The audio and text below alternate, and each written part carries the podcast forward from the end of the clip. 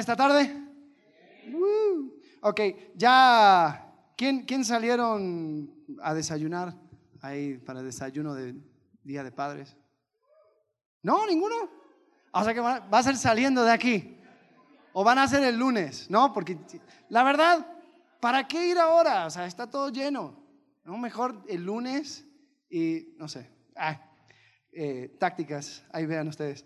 Eh, eh, sí, eso me lo enseñó mi papá. Él decía, no, regalos para Reyes, no vamos a hacer nada de 24 de, diciembre porque en Estados Unidos no se celebra tanto Reyes y está todo a 50% de descuento. Entonces, hicimos siempre regalos. Así que siempre, siempre nuestras, nuestras fiestas eran un par de días disfrazados para ser más fáciles. Pero bueno, no vamos a hablar de eso. Vamos a hablar acerca de el rey David. Y vamos a hablar acerca del momento que él se volvió padre, eh, pero no de la mejor manera. Porque ya llegamos al famoso capítulo 11 de Segunda de Samuel. Así que si tienes tu Biblia, abre la Biblia a Segunda de Samuel, capítulo 11. Y para recapitular, podríamos decir que la vida de David ha sido como una montaña rusa, ¿no? Si nos acordamos, él comienza eh, siendo ungido por el profeta Samuel y es un momento increíble para él, pero parece que nadie le creyó porque él regresa a estar con las ovejas por un buen rato. Después de joven, él va y por alguna razón se encuentra peleando contra Goliat y le vence, ¿no? Y se vuelve un héroe nacional y después se encuentra siendo siervo del rey Saúl, aún siendo ungido. Después eh, parece que se volvió muy famoso y Saúl ya no le veía con buenos ojos. Entonces se volvió un fugitivo por alrededor de 14 años. Vimos toda esa temporada, ese tiempo de su vida. Encontramos que David tal vez no era la blanca paloma que parecíamos, pero encontramos que sí tenía un corazón sensible hacia Dios. Después muere Saúl, sus errores y sus malas decisiones le alcanzan y muere Saúl. Y David inmediatamente es coronado rey sobre Judá. Después hay una crisis de ascensión en Israel, pero después de siete años eso se resuelve y David es coronado como rey de todo Israel. ¿Sí? ¿Están conmigo? Ok. Después, ¿qué sucede? Porque empieza a ganar victorias militares y también en el campo espiritual. Parece que todo le va de manera fantástica, porque él construye su casa y su palacio en la nueva ciudad que acaba de conquistar, Jerusalén. Y después dice, yo quiero construirle una casa a Jehová. Y Jehová, como suele hacer con nuestros planes, dice, no, pero sí te voy a hacer algo mejor. Yo voy a construir para ti una casa. Yo voy a, yo voy a asegurarme de que tu reinado, tu linaje sea eterno. Siempre va a haber alguien del linaje de David sentado sobre el trono de Israel. Y le da esa promesa. Después vemos que David, movido por la misericordia y la gracia de Dios, él busca a quien podría eh, responder o dar gracia él. Entonces busca entre la familia de Saúl uno de los hijos de Jonatán llamado Mefiboset. Y dice, yo te voy a extender gracia, yo voy a dar todos los terrenos de Saúl, tu padre, yo te voy a sentar aquí como uno de mis hijos a la mesa, ¿no? Y encontramos que, que David, wow, cómo es que Él había recibido misericordia y da misericordia y, nos encontramos con un David en el pináculo, en, en, el momento, en el lugar más cercano a Dios y parece que todo está increíble. Muy bien, con eso encontramos al capítulo 10 de Primera Samuel. Capítulo 10 de Primera Samuel es otra guerra. Y te lo voy a, te lo voy a narrar rápidamente. Después, cuando tengas chance, léelo. Eh, está muy interesante. Parece que David estaba todo, todo lleno de buena onda. Entonces, eh, envía mensajeros al rey de Amón. Amón es la ciudad, es, un, reino que está al otro lado del Jordán. Si ves un, mapa moderno, eh, sería lo que, lo que sería el, reino de Jordania ahora. entonces envía mensajeros al rey y porque había escuchado que eh, el rey anterior, el papá, se había muerto, entonces le manda eh, mensajeros para consolarle, para decir, hey, estamos aquí contigo, el reino de Israel, te, apoyamos, bla, bla, bla. Muy diplomático, David. Pero como que este rey estaba rodeado de príncipes que, no le, que, sospechaban un poco de los israelitas y dice, estos son espías, simplemente llegaron para ver qué onda aquí en Amón porque te quieren atacar.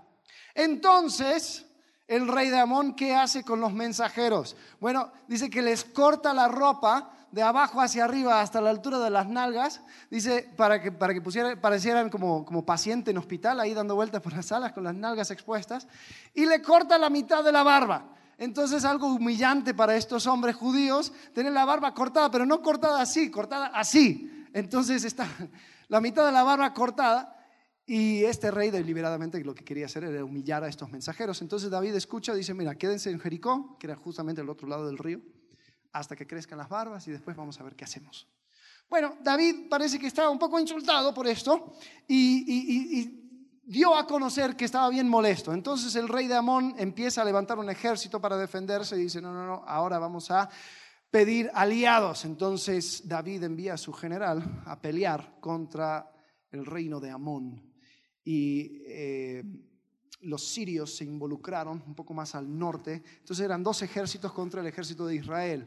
El general Joab estaba solo en batalla, él va con su, con su hermano y dividen la fuerza, dice, mira, tú pelea por aquí, yo voy a pelear por aquí, nos ayudaremos y vamos a ver si vencemos. Entonces eh, ellos son victoriosos, los sirios ya vieron que estaban vencidos, entonces piden a un tercer ejército que vengan y les ayudara y llega ese ejército. Esta vez David sí sale con, con el ejército y está y pelea con ellos y vencen a este tercer ejército. Todo esto está en el capítulo 10. Eh, y lo que sucede es que ahora encuentran a este rey de Amón, el que inicialmente le había insultado a David, sin aliados, sin protección, y su, su ciudad principal, Rabá, estaba listo y expuesto para un sitio. Un sitio es donde el ejército rodea una ciudad y espera que se mueran o eh, ya eh, piden, piden paz, ¿no? Términos de paz. Entonces, estaba todo listo y les llegó el invierno. Así que Joab y su ejército regresaron a Israel a esperar la primavera. Y con eso llegamos al capítulo 11. El capítulo 11, muy famoso, comienza diciendo, aconteció al año siguiente, en el tiempo que salen los reyes a la guerra. Los reyes no salían a la guerra en el invierno porque era muy inconveniente, era mucho frío, se exponían a, más que, el, ejército opositor, también había los elementos y todo, y había que planificar mucho, entonces mejor la primavera. Entonces como que todos los reyes se pusieron de acuerdo. La primavera es cuando peleamos. Así que en el tiempo que los reyes salían a la guerra, que David fue a la guerra. No, David envió a Joab y con él a sus siervos y a todo Israel y destruyeron a los amonitas y sitiaron a Rabá. Pero David no estuvo, se quedó en Jerusalén. Entonces aquí la escritura es muy claro, o sea, no pone este detalle por nada. Dice, esto era el momento donde los reyes solían salir a la guerra. Era el momento y el lugar donde David tenía que estar. Pero, versículo 2, ya conocemos la historia. Si hay dos momentos en la vida de David, te, acuerdas que es David y Goliat y David y Betsabé, ¿no? ¿Qué sucedió un día al caer la tarde? David no tenía nada que hacer, se levantó de su lecho que y se paseaba sobre el terrado de la casa real y vio desde el terrado a una mujer que se estaba bañando, la cual era muy hermosa. Envió David a preguntar por aquella mujer. Y le dijeron, aquella es Betsabé, hija de Eliam, mujer de Urías, Eteo. Dice, eh, envió David mensajeros y la tomó. Y vino a él y él durmió con ella. Luego ella se purificó de su inmundicia y se volvió a su casa. Y concibió la mujer y envió hacerlo saber a David, diciendo, estoy encinta. Ups. Para muchos hombres ese es el momento cuando todo cambia. Su número de teléfono, su dirección, todo cambia. Pero David no podía irse muy lejos, era el rey. Entonces le llega la noticia, estoy encinta. Entonces David se pone a pensar, como, como, como, como ya sé, voy a traer a Urias, mi amigo, Urias, uno de, los, de mis hombres valientes, y voy a preguntarle acerca de, de la guerra. Y voy a preguntarle cómo va y todo lo demás, y después le voy a enviar a su casa. Eso justamente hace. Y le envía a su casa y dice, oye, mira, descansa tus pies, ahí ve a tu casa, disfruta con tu mujer. Y dice que le envía un regalo. Ahora, el regalo seguramente era uno de esos regalos, así como un vino muy caro, como una tarjeta de, de, regalo para un restaurante, como para disfrútalo con tu mujer, ¿no? Entonces le envía con el regalo y parece que todo iba a estar bien. David había zafado. Y si del bebé parecía mucho David, qué coincidencia, no sé cómo sucedió. Tal vez es destinado a ser el próximo rey, no sé. Eh, David ya lo pensó. Pero Urias no, no lo iba a hacer. Porque habían varias razones. Uno, había una costumbre que cuando estabas en tiempo de guerra, que te guardabas de las mujeres, que no, que, no, no tuvieras relaciones porque tu mente tenía que estar totalmente enfocada en la guerra. Urias no vino de paso, vino porque el rey pidió un reporte. Entonces, cuando David le despide a Urias, no va a su casa, sino que va a la puerta del palacio, se, se acuesta, duerme con los siervos y ya se está listando para, volver, cuando David el próximo día se encuentra con él y dice, oye, ¿por qué no fuiste a la casa, a la casa con tu esposa? Y, David eh, y Urias dice, no, no, no, no, no, mi rey, ¿cómo voy a hacer eso cuando mis compañeros están en tiendas, están en campo de batalla? Dice, el arca del pacto está en tiendas, dando a entender que posiblemente el arca del pacto, la presencia de Jehová, estaba la frontera de la batalla. Curiosamente el rey no estaba, pero estaba la presencia de Jehová ahí. Dice, yo no, ¿cómo voy a ir a descansar y pasar un tiempo con mi esposa? No, no voy a hacer eso. Entonces David cambia su plan, ya cambia de ser persuasivo a ser malicioso y, dice, ok, quédate otra noche, no te preocupes, vamos a hablar, vamos a cenar. Y se asegura de emborracharle. Entonces le emborracha y le manda de regreso a su casa. Dice, ya, seguramente esta vez sí, la libro. Pero parece que Urias de borracho era mejor hombre que David sobrio. Y vuelve a dormir con los siervos. Se levanta el próximo día. David ya se da cuenta que esto no va a funcionar, entonces pasa de ser persuasivo a ser malicioso, ahora a entretener opciones criminales. Así que se sienta David a su escritorio para escribir una carta.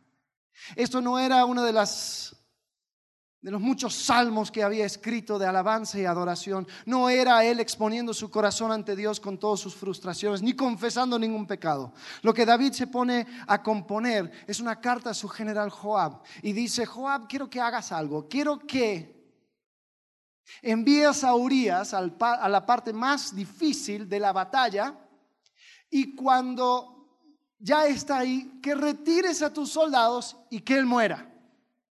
No da explicación, nada más esta es la instrucción.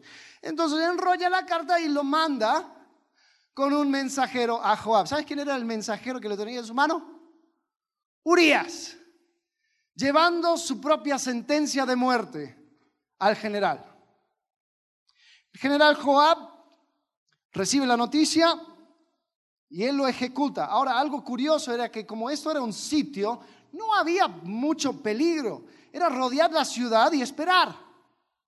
Pero parece que Joab, bueno, tenía que hacer lo que tenía que hacer, entonces envía a algunos soldados, incluyendo Urias, al muro de la ciudad para que empezaran a pelear y que Urias muriera. Ahora, Joab era un poco más perspicaz y no, no dejó que solamente Urias muriera, porque eso sería un poco extraño, ¿no? O sea, ¿cómo es que uno de tus hombres valientes fue el, único que murió en la batalla? Entonces permite que algunos soldaditos mueran también. O sea, ya estamos, ya más de tres muertos a causa de David. Entonces, Joab envía por otro mensajero las noticias a David. Y entonces le instruye al mensajero, oye mensajero, mira, quiero que hagas algo. Si David se enoja y dice, oye, ¿cómo es que ustedes mandaron personas tan cerca al, muro? ¿Por qué es que usaron esta táctica? Le vas a responder, bueno, mira, estas son las cosas que suceden, no era que la gente se muere cuando uno se acerca. Por cierto, Urias está muerto. Con esa última frasecita va a estar tranquilo David. Y así sucedió, tal cual. ¿Y cuál fue la respuesta de David al escuchar este mensaje?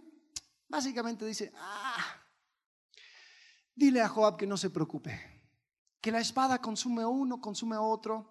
Así son las cosas con la guerra.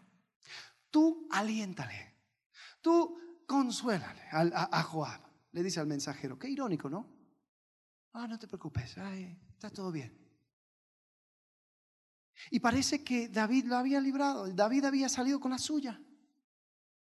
Pero el último versículo de 2 Samuel, capítulo 11, versículo 27, dice así, mas esto no eh, que David había hecho fue desagradable ante los ojos de Jehová. Fue desagradable ante los ojos de Jehová. Ah, porque además David, ¿qué hizo? Claro, ah, ya había, ya había un, pancito en el horno, ¿no? Entonces, ¿cómo hacemos? Bueno, eh, ya le, informan a Betsabé. Entonces, Betsabé eh, ya entra en un periodo de luto que generalmente, según la costumbre, eran de siete días. Está en su periodo de luto. Eh, y al terminar los siete días cambia su vestido negro por un vestido blanco y se casa con David. Y a los ojos de todos, posiblemente veían a David como un hombre increíble. ¡Wow! Este se encarga de la esposa de Urias, su amigo.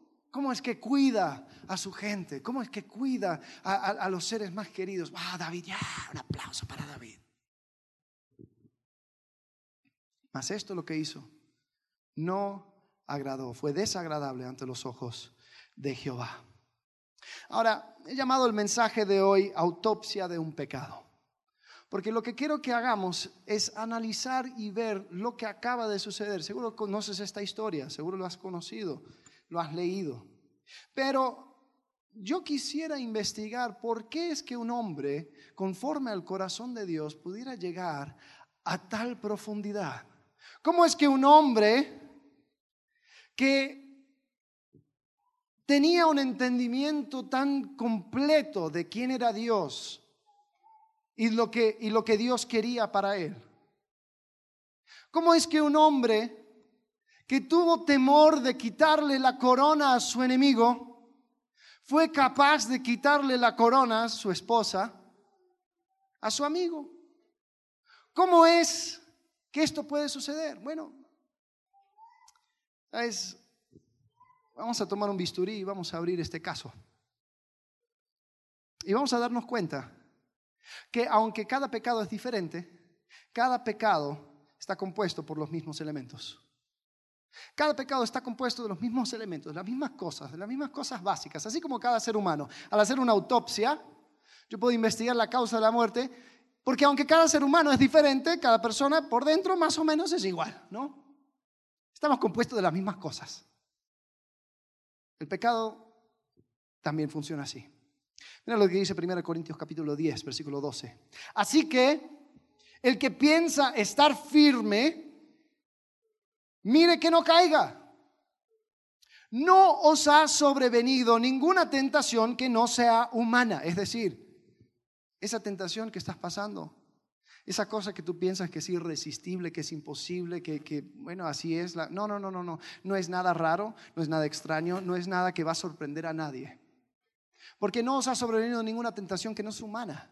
Pero fiel es Dios, que no os dejará ser tentados más de lo que podáis resistir, sino que dará también juntamente con la tentación la salida para que podáis soportar. Ahora David, el hombre que casi casi le hacía cosquillas a los pies de Dios, tan cercano en su relación. Leemos los salmos, encontramos una vulnerabilidad increíble, una humildad sorprendente. Si yo llegara a tener la décima parte del carácter de David, diría, ya, estoy, ya estoy del otro lado. Pero encontramos que este mismo David se volvió asesino, adúltero, mentiroso.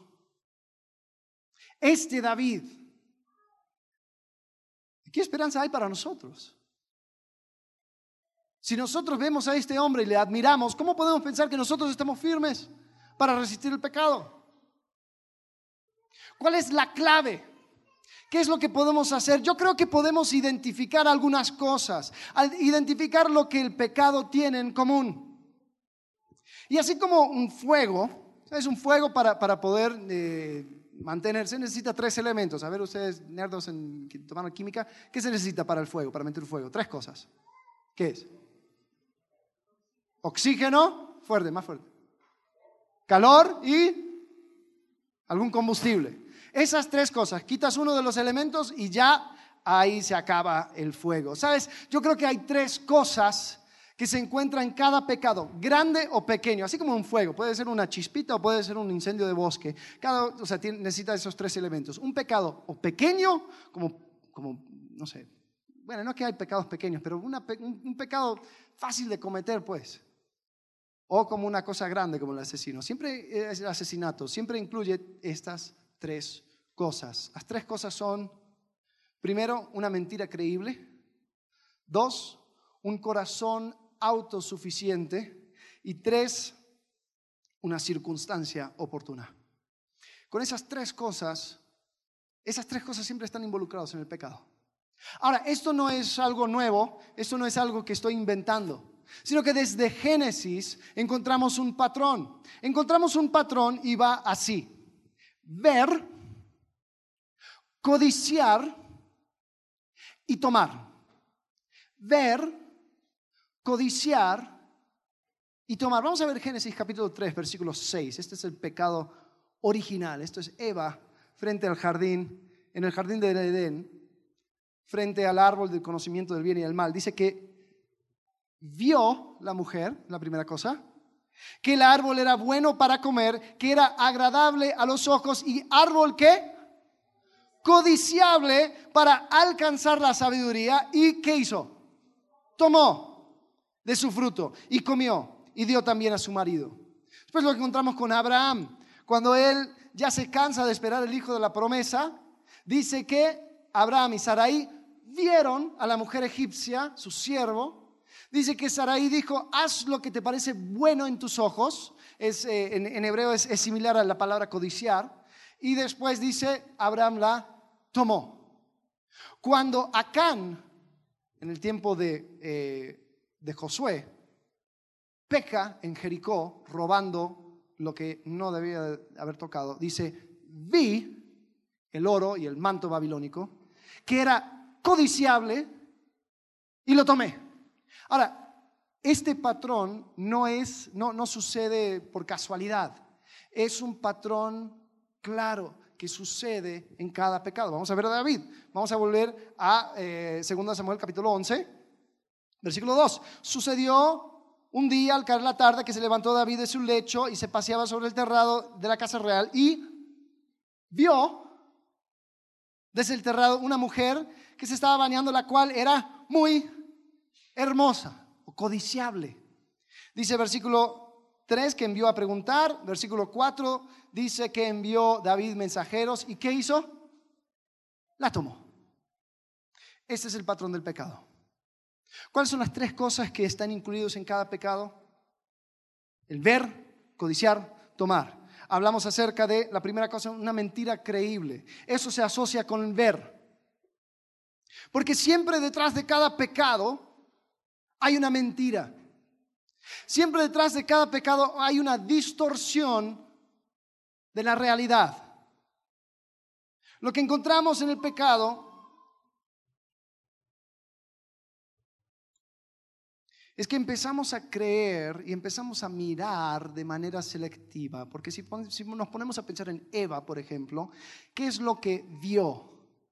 Eva vio una sola cosa vio la prohibición que tenía en el acerca del árbol y esta agregó más. Dice, no, Dios dice que, que, no podemos comer de ella ni tocarla. Dios nunca dijo, no lo puedes tocar. Pero lo que vio era la prohibición. No vio la bendición que tenía en el jardín. No vio la relación que tenía con Dios. No vio nada de eso. Entonces muchas veces, no, perdón, siempre, cuando cometemos un pecado, comienza con una distorsión de la realidad. Empezamos a ver, pero ver de cosas muy selectivas y empezamos a interpretarlo a una luz incorrecta. Ahora, ¿qué sucedía con David? Ahora pienso por un segundo. Yo creo que el problema con David no sucedió en ese momento, sucedió en, varios capítulos anteriores. Primero, en 2 Samuel capítulo 5, dice que fue acumulando esposas y concubinas. ¿Cuál era la cosa que no tenía que hacer un rey? Acumular esposas y concubinas. Eso lo dice en Deuteronomio. Pero David empezó a hacerlo. ¿Qué hace eso? Le dio el lujo de ver a las mujeres como objetos. Él, eh, ahora, él no estaba haciendo nada raro. Eso era el proceder de los reyes. Un buen rey tenía su harem. Significaba que era, tenía mucho dinero, que hacía lo que le daba la gana y que eh, él, podía, eh, podía mantener a, muchas mujeres. hablaba acerca de su riqueza y su poder. Eso era el proceder de los reyes en aquel entonces. Era normal. Ahora, si estuviste con nosotros hace unas semanas, hablamos acerca de lo normal. Nuestra sociedad nos tira un montón de cosas, tiene expectativas de cómo, cómo debes de ser como hombre, cómo debes de ser como mujer, cuáles son las expectativas de tu matrimonio, cuáles son las expectativas de ti como, como persona, tus definiciones del éxito, todo tipo de cosa. Hay una definición que te da esta sociedad. Esta sociedad es como una sala de espejos distorsionados, todo distorsionado. Son mentiras. Estamos rodeados de mentiras. Y se nos hace normal. Tú recibiste un montón de mentiras en tu familia. Cómo, tratamos con los problemas, cómo debemos de, lidiar con, con, circunstancias, como todo tipo de cosas. Distorsiones. Sin embargo, aquellas cosas que se nos hacen normal no son necesariamente buenas. Lo normal no es necesariamente bueno. Entonces David en el capítulo 10 es insultado porque entra en plan diplomático para saludar al rey y decir, oye, mira, qué pena por tu papá, etcétera, etcétera, etcétera. Es insultado y va a la guerra. ¿Consultó a Jehová? Por lo menos el texto no lo dice.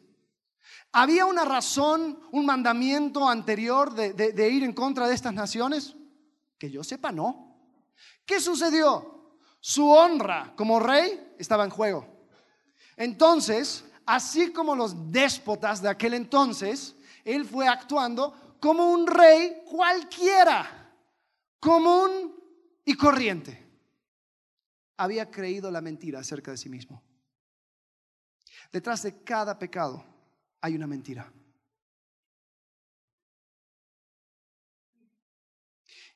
Y lo peor del caso es de que nosotros también vamos inventando mentiras para nosotros. O sea, no nos basta con las mentiras que, heredamos. También vamos creando mentiras, ¿no? Creamos mentiras así como que, ay, es que yo trabajo tanto que yo merezco. Yo merezco una buena borrachera, una vez por mes por lo menos, ¿no? Así yo lo merezcan tanto trabajo. Mira, cuidado. Tú no mereces nada, yo no merezco nada. Lo que merecemos es una muerte eterna alejado de Dios. Todo lo demás es gracia y misericordia. ¿No? Yo merezco. Otra mentira. Ay, estoy solo bromeando. Cuando te hablé pestes acerca de esa persona, era broma. No estaba aquí, pero, ya, así, así, así bromeamos. Otra mentira. Así soy, yo no puedo cambiar. Nací así y así voy a ser. ¿Y el trabajo del Espíritu Santo? Tenemos grandes expectativas del Espíritu Santo para con otros, pero somos tan mediocres en lo que esperamos del Espíritu Santo en cuanto a nuestra propia vida, porque decimos, ah, sí, así soy, ya déjame. Y sabes, el problema es que vamos coleccionando, podemos estar toda la tarde hablando acerca de las mentiras que nos vamos creando, que vamos, que vamos creando y creyendo. Pero tú sabes, y yo sé, que nosotros somos una fábrica de mentiras. Vamos distorsionando la realidad. Ahora, por cierto, ¿qué significa realidad? Si tendrías que definir la realidad, ¿qué, ¿qué, sería? ¿Cuál sería tu definición de realidad? ¿Te has puesto a pensar? No, es que la realidad es relativa. No. Tú tienes una perspectiva, pero la realidad es lo que realmente sucedió, ¿no? La realidad según la perspectiva de Dios. Entonces, si podríamos definir la realidad, sería la verdad desde la perspectiva de Dios. Es lo que realmente sucedió. Ahora, ¿cómo tengo o cómo quito las distorsiones a la realidad? Es decir, ¿cómo quito las mentiras que voy creyendo? Voy a la palabra. Salmo 119, versículo 9. ¿Con qué limpiará al joven su camino? Con guardar tu palabra. Con todo mi corazón te he buscado, no me dejes desviarme de tus mandamientos. Versículo 11. En mi corazón he guardado tus dichos para no pecar contra ti. Unos psicólogos hace unos años hicieron una prueba porque estaban estudiando el tema de fraude y corrupción y pensaban, ¿por qué es que personas buenas, buenas, eh, hacen cosas así? Personas que saben que no deberían de, cometer fraude, que no deberían ser corruptos y todo, terminan haciendo este tipo de cosas. Entonces llegaron a una conclusión. Ahora, esto no era un estudio cristiano, no era nada por el estilo, pero la conclusión de estos psicólogos era esto. Ellos se meten en una perspectiva incorrecta que deja a un lado la moralidad. Entonces ellos, un, hombre de negocios tal vez, se mete tanto en la perspectiva de negocios que está dispuesto a hacer lo que sea para poder hacer que su negocio florezca. Y deja a un lado la moralidad. Entonces, ¿cuál es la conclusión de estos psicólogos? Dicen, bueno, lo que, lo que podríamos hacer es recordarles acerca del aspecto moral. Entonces, tal vez cuando están por firmar un contrato, tal vez tener una cabecera. Esto era así textual su, su, recomendación. Poner en la cabecera así algo como, recuerda que mentir en un contrato es un delito federal y es ilegal y podrías ir a la cárcel y no lo deberías hacer. O sea, recordarles acerca de la moralidad. Esa era su conclusión. Yo me pongo a pensar, ¿cuántos miles de años estaba esperando Salmo 119, versículo 11? Diciendo, en tu corazón he guardado tus dichos para no pecar contra ti. Eh, eh, eh, el guardar sus dichos en mi corazón, el apreciar y entender que en su palabra encuentro la realidad y la verdad según Dios, va a ir eliminando las mentiras que voy creyendo. Detrás de cada pecado hay una mentira. Romanos 12:2, no os conforméis a este siglo, sino transformaos por medio de la renovación de vuestro entendimiento para que comprobéis cuál sea la buena voluntad de Dios, agradable y perfecta. Y lo que tenemos que hacer la próxima vez que nos cachamos a nosotros mismos en un pecado es identificar el parásito de la mentira que tenemos en el cerebro y mirarlo y preguntarnos, ¿cuál es esta mentira que yo creí? ¿Cuál es la mentira que yo creí acerca de mí mismo? ¿Cuál es la mentira que yo creí acerca de otras personas? La mentira que yo creí que me dio el permiso para tratar a una persona como menos de lo que son. La mentira que yo creí acerca de mí mismo que me dio el permiso para actuar como yo sabía que no debía. Jesús cuando habla al Padre y ora acerca de los discípulos dice, no ruego que los quites del mundo, sino que los guardes del mal. No son del mundo como tampoco yo soy del mundo. Santifícalos en tu qué? Verdad. Tu palabra es verdad. Si nosotros queremos lidiar con uno de los aspectos del pecado, es eliminar la mentira que creemos. Y tenemos que desear como niños recién nacidos la leche espiritual, así como dice en Primera de Pedro. La segunda cosa que encontramos en un pecado es un corazón autosuficiente un corazón autosuficiente. ¿Sabes? Nuestro corazón es engañoso. Y nuestro orgullo quiere que nos alejemos de un estado de dependencia. Ah, yo no voy a escuchar a nadie. Yo, yo, yo sé lo que tengo que hacer. Yo no voy a escuchar el consejo de nadie, menos de Dios. ¿Cómo me voy a poner a, a orar y pedir? No, yo ya sé lo que tengo que hacer. Ah, muy bien. ¿Sabes lo que acabas de hacer? Acabas de cortar cualquier conexión de dependencia que tenías y ahora estás totalmente expuesto, a la, a la mentira del enemigo. Proverbios capítulo 3, versículo 5, dice así, fíate de Jehová de todo tu corazón y no te apoyes en tu propia prudencia. Reconócelo en todos tus caminos y Él enderezará tus veredas. Versículo 7, no seas sabio en tu propia opinión. Teme a Jehová y apártate del mal. Ahora, en este patrón de ver, codiciar y tomar, esta segunda eh, tiene que ver con codiciar. Un, corazón autosuficiente es, es, interesante en el original, cuando habla acerca de codiciar, el concepto es, lo veo bien a mis ojos. O sea, a mi criterio es bueno. Pero pregunta, según el criterio de quién debemos de andar. ¿Qué nos da el criterio de lo que es bueno y malo? Dios. Entonces, cuando nosotros creemos que nosotros a nuestros ojos vamos a ir decidiendo, soy, soy autosuficiente. ¿Sabes? Se cuenta por ahí. Bueno, yo, yo, yo, yo crecí en la época de las, eh, de las computadoras cuando justamente eh, estaban empezando a conectarse al Internet. Y, yo me acuerdo, ¿se acuerdan? Se, se conectaban con el modem. Entonces, eh, yo me levantaba por las mañanas y, tenía, tenía Internet. Y empecé a, amigos me pasaban programas y con el programa venía un, crack. Entonces eh, yo obviamente no, no, hacía esas cosas, me contaron, eh, me contaron cómo funciona. pero se dice por ahí que para craquear un programa, no quieres comprarlo, lo que tienes que hacer es poner un código. Ahora, antes de poner el código, lo que tienes que hacer es desconectarlo del Internet. Porque lo que suele suceder es tú pones el código y después la computadora habla con un servidor, una, otra computadora en el Internet, entonces esa computadora le dice si es válido el código o no, no es válido. Entonces, como eh, ya, ya, pasa menos ahora, eh, me dicen, ¿no? Me dicen, eh, ya pasa menos, que, que, pero, pero antes siempre tenía que tener una manera de poder validar el código si una persona no tenía conexión en Internet. Ahí es donde entraba el crack. Porque una computadora por sí sola es muy fácil de engañar. Entonces los hackers eh, agarraban el programa y, y veían más o menos qué es lo que necesitaba ponerle. Entonces daban un código para simplemente engañar a la computadora.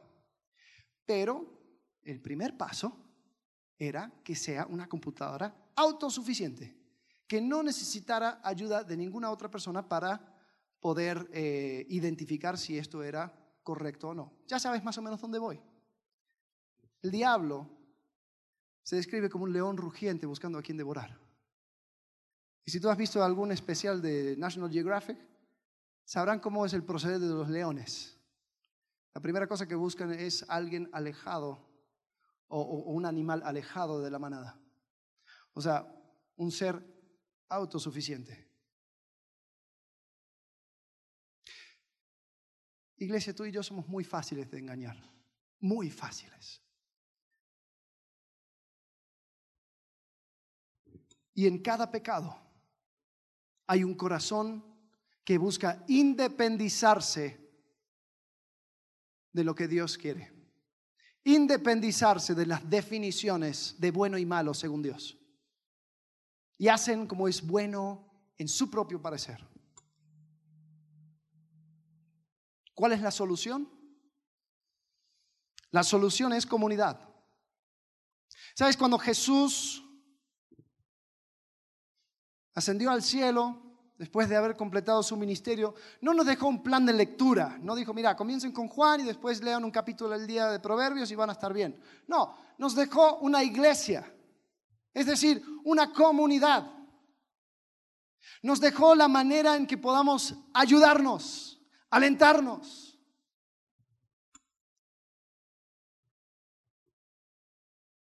Sin embargo, muchos de nosotros nos desconectamos porque no queremos lidiar con todo eso. No queremos que la gente se meta en nuestra vida. No queremos que la gente opina. No, queremos, no, por favor, yo sé lo que tengo que hacer.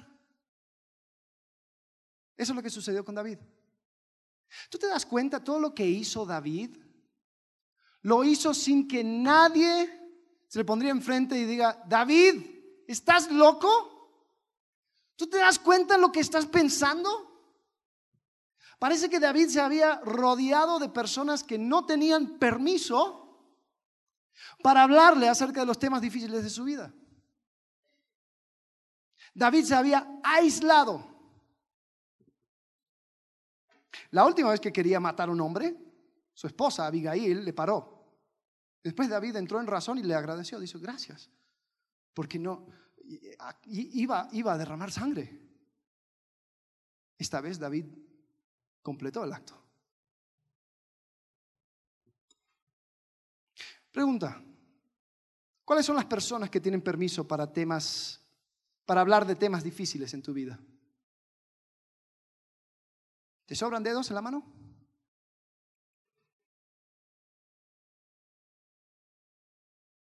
Esposos, esposas, cuidado con despreciar el consejo de tu cónyuge. Estas personas, a ver, vamos a suponer que tienes uno o dos. Estas personas que tienen permiso para tocar temas difíciles en tu vida. ¿Cuál es tu proceder cuando estás por hacer o estás involucrado en cosas dudosas? ¿Les evitas? ¿Para no entrar en problemas? ¿O vas y les preguntas y, pides su consejo? Porque si les evitas, te, lo voy a cantar desde ya, tienes un corazón autosuficiente. Y cuidado, porque estás a un paso del pecado. Ya te desconectaste de la red. Ya estás a kilómetros de la manada.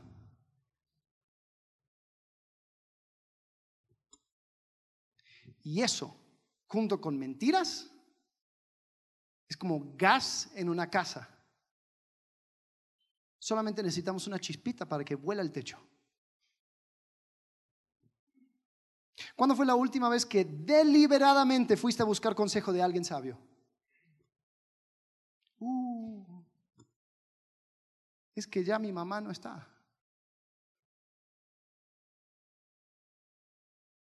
La tercera cosa que siempre está involucrado en un pecado, lo primero es una mentira creíble, segundo, un corazón autosuficiente, lo tercero es una circunstancia oportuna. ¿Sabes que David no pasó a ser un hombre conforme al corazón de Dios a, a ser un adúltero asesino en una sola tarde? Esto fue a causa de permisos que se fue dando. Si leemos el capítulo 10, ¿por qué no estaba ¿Por qué no estaba David en la guerra? ¿Por qué no estaba peleando? ¿Sabes por qué? Porque ya había faltado una vez y no pasó nada. y todo bien. Entonces digo, eh, lo voy a hacer de vuelta. nos damos permiso para caminar sobre la línea, sobre la raya, y vamos buscando oportunidades de estar justo al borde.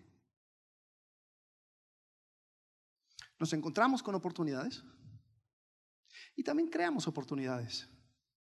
Nos encontramos con oportunidades simplemente porque vivimos en el mundo. Siempre va a haber una conversación del cual no debo de participar. Siempre debe haber un negocio turbio del cual debo de rechazar. Siempre debe haber eh, una, una situación del cual me debo de alejar. Siempre, es inevitable. Pero cuidado con ir creando esas oportunidades. No, es que yo lucho con la pornografía. Ok. ¿Y tu teléfono? ¿Lo llevas contigo a todos, todos, todos, todos lados? ¿No crees que sería bueno tal vez dejar? Ya me voy a dormir, lo dejo abajo. Lo dejo alejado. Voy al baño. Ahí está. No sé, tal vez te podría ayudar. Ah, mi matrimonio está está por el piso. Voy a ir y conectarme con todos mis amigos de la, de la secundaria para ver cómo están. Mala idea. ¿Es pecado? No, pero ¿para qué? Y así seguro puedes pensar un montón de otras circunstancias, otros, otros momentos, otras cosas donde fuiste abriendo la puerta al pecado. Hoy justo me encontré con mi novia, estamos solos en el coche, las luces apagadas. y bueno, te quiero decir algo. No te engañes, no te engañes. Entonces, ¿cuál es la solución en una circunstancia oportuna? Bueno, la, respuesta a la circunstancia oportuna es poner estorbos al pecado. Ponle muros, ponle estorbos. Vamos a hacer que sea inconveniente pecar. Que tenga que realmente pensarlo y estar muy, muy, muy mal. Pero cuidado de pecar por accidente. Uy, es que no, me, agarraste en un mal momento. Tontería nuestra.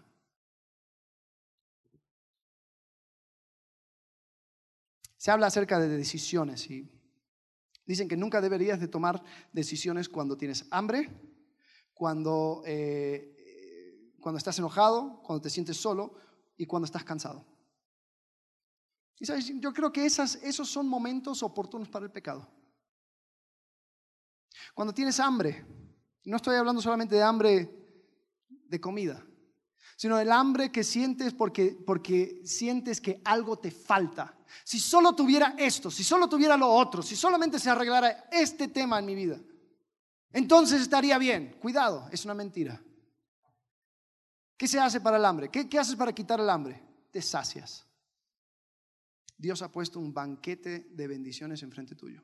Si eres hijo de Dios, si has aceptado el regalo de la salvación, tú no necesitas nada más. Tú tienes todo lo necesario para saciarte de todas las bendiciones que Él nos ha regalado. Entonces sal a caminar. Haz una lista de las tres cosas o diez cosas o veinte cosas buenas de tu, de tu pareja. No sé. Eh, busca, agradecer. Haz una lista de diez cosas por las cuales estás agradecido. Ante el hambre, sáciate. Para el enojo, ponle tiempo. Muchas veces estamos en una conversación y ya la cosa empieza a calentarse y tengo, tengo las palabras como cuchillos al punto de la lengua y estoy... Espera cinco minutos, espera diez minutos. Después retoma la conversación.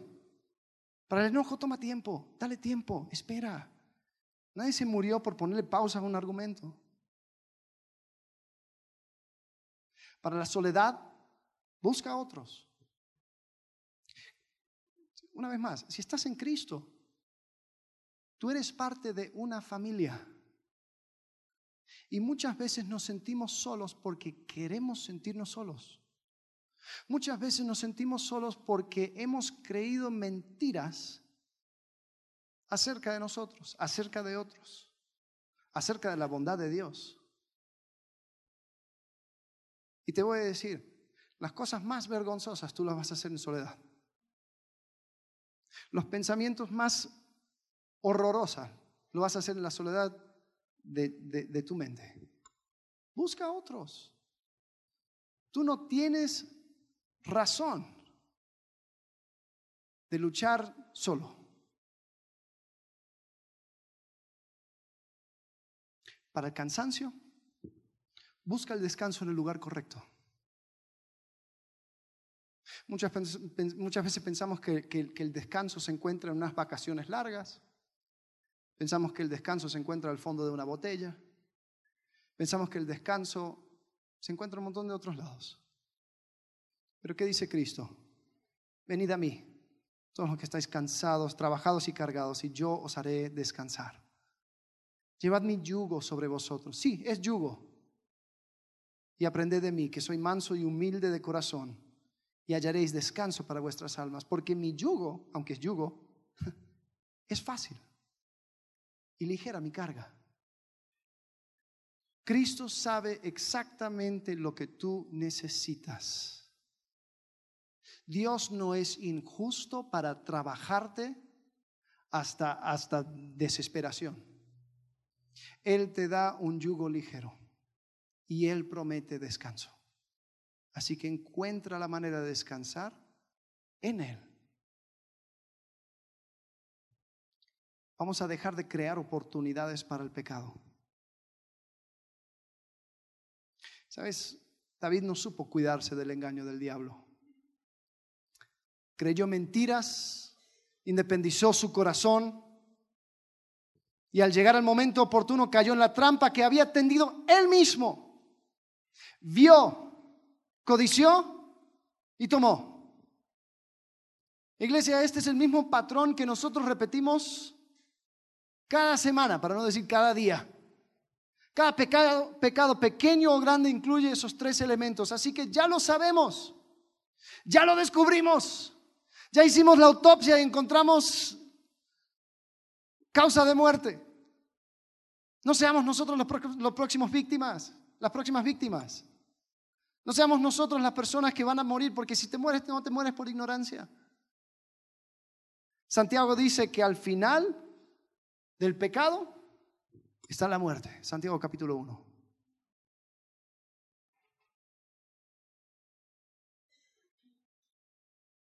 Y lo peor de todo es que el resultado del pecado, estamos pensando en metáfora de fuego, la combustión, el exhausto, lo que sale es caos.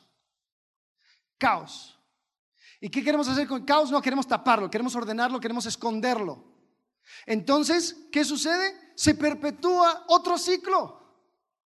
David comenzó con una noche de pasión, resulta en caos. ¿Cómo tapo el caos?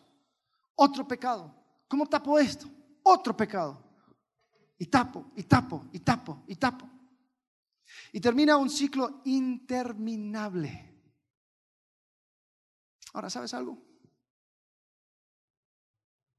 En cada momento, Dios te está esperando para que tú puedas arrepentirte. Para que tú pares, des la vuelta y alcances misericordia. Primero de Juan 1, 8, 9 y 9 dice, si decimos que no tenemos pecado, nos engañamos a nosotros mismos y la verdad no está en nosotros. Pero si confesamos nuestros pecados, Él es fiel y justo para perdonar nuestros pecados y limpiarnos de toda maldad. ¿A quién le gustaría seguir pecando? ¿Quién sabe que va a continuar haciéndolo? Hay un montón de santos, levanta la mano. ¿No es extraño eso? O sea, aquello que no quiero, eso hago.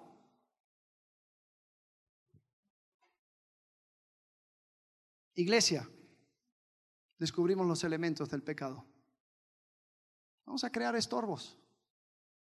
Vamos a dejar a un lado las mentiras de la sociedad las definiciones que, nos fue impuesto, las mentiras que nosotros mismos creamos y vamos a lavarnos con la palabra. Santifícalos en tu verdad. Tu palabra es verdad.